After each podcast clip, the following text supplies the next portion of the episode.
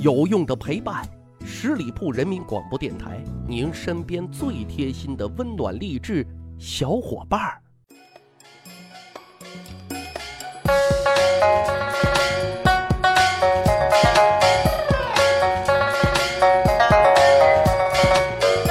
趣吧历史，增长见识，密史趣谈，我是大汉。时值正月里，今天呢是大年初一，大汉呢给小伙伴们拜年了。恭祝大家身体健康，家庭幸福，万事顺意。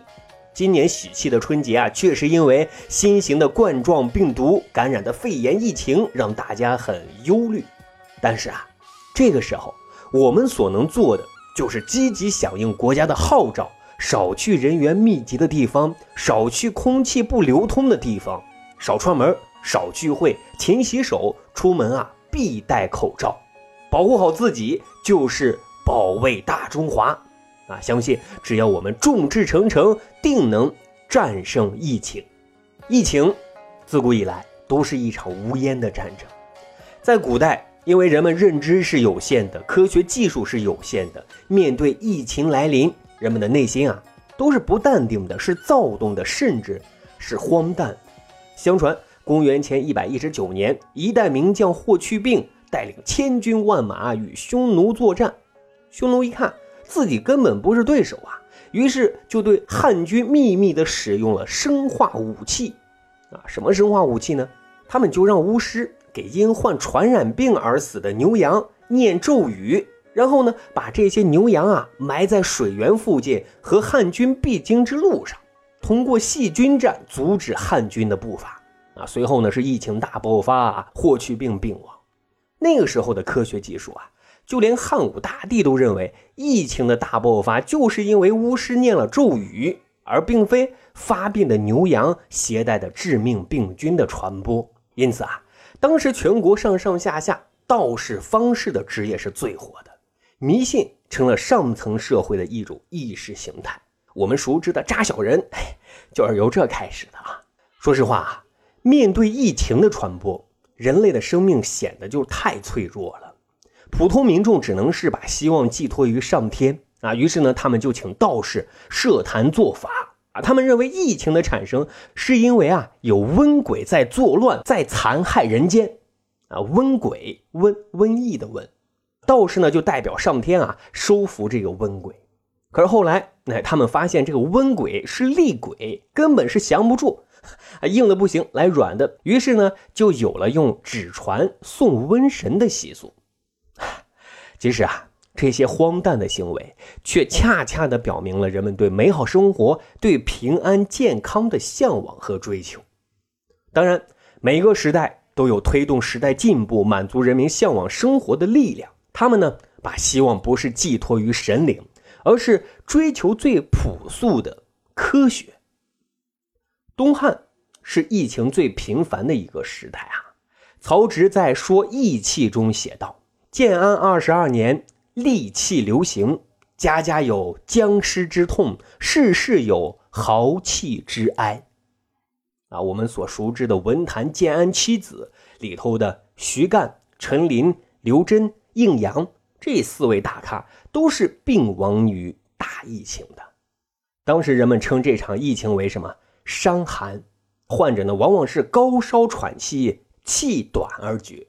面对这种疫情的肆虐，有一个人的内心是十分的煎熬，他就是张仲景。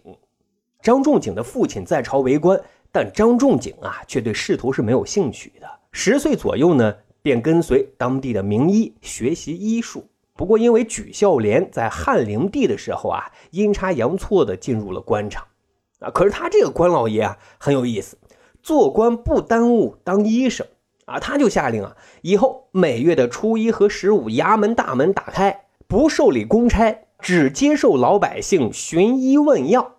结果啊，因为医术高超又妙手仁心，一下子就火了，哈哈！每逢问诊日的时候啊，老百姓都来挂他这个专家号。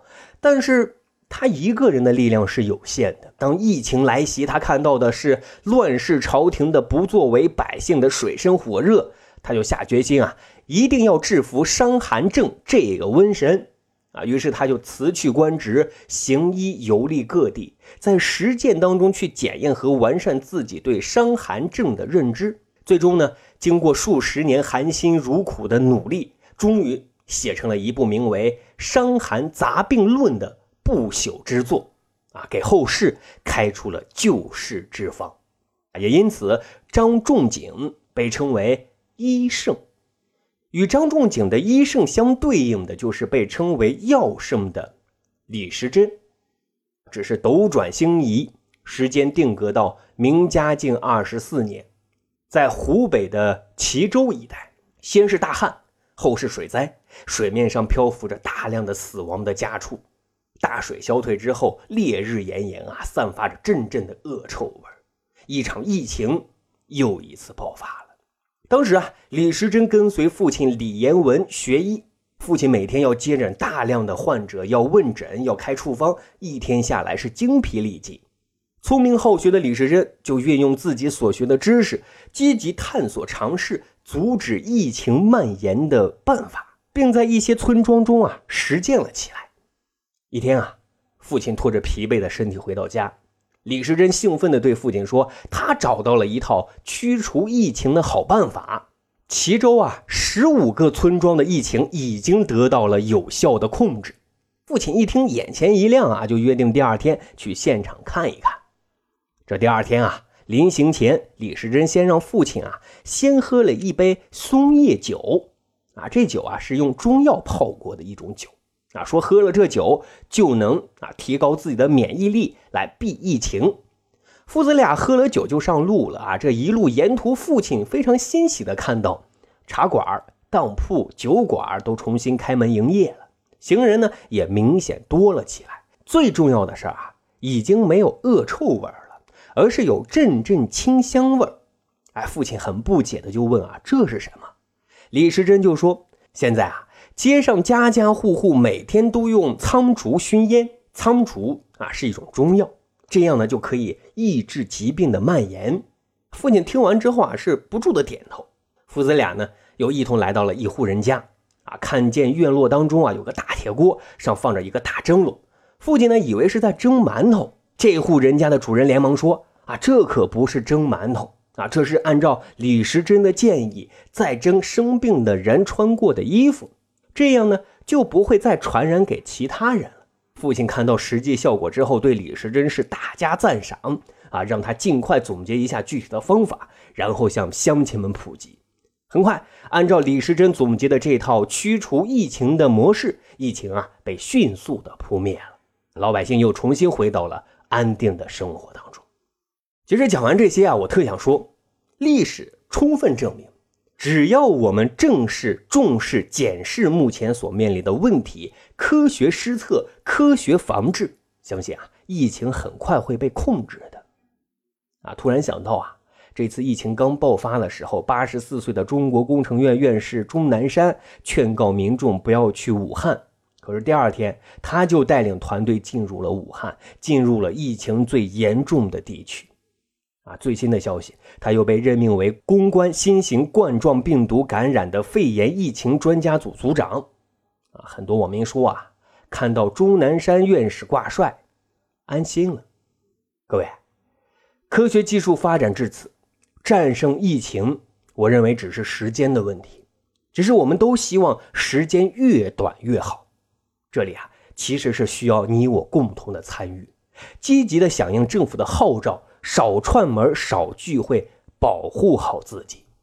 最后啊，以葛优躺的方式奉劝大家一句，终于到了啥也不用干，在家躺着就能给社会做贡献的时候了。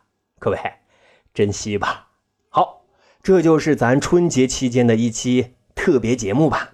春节里再次给大家拜年了，恭祝大家身体健康，万事顺意，大家保护好自己，下期再会。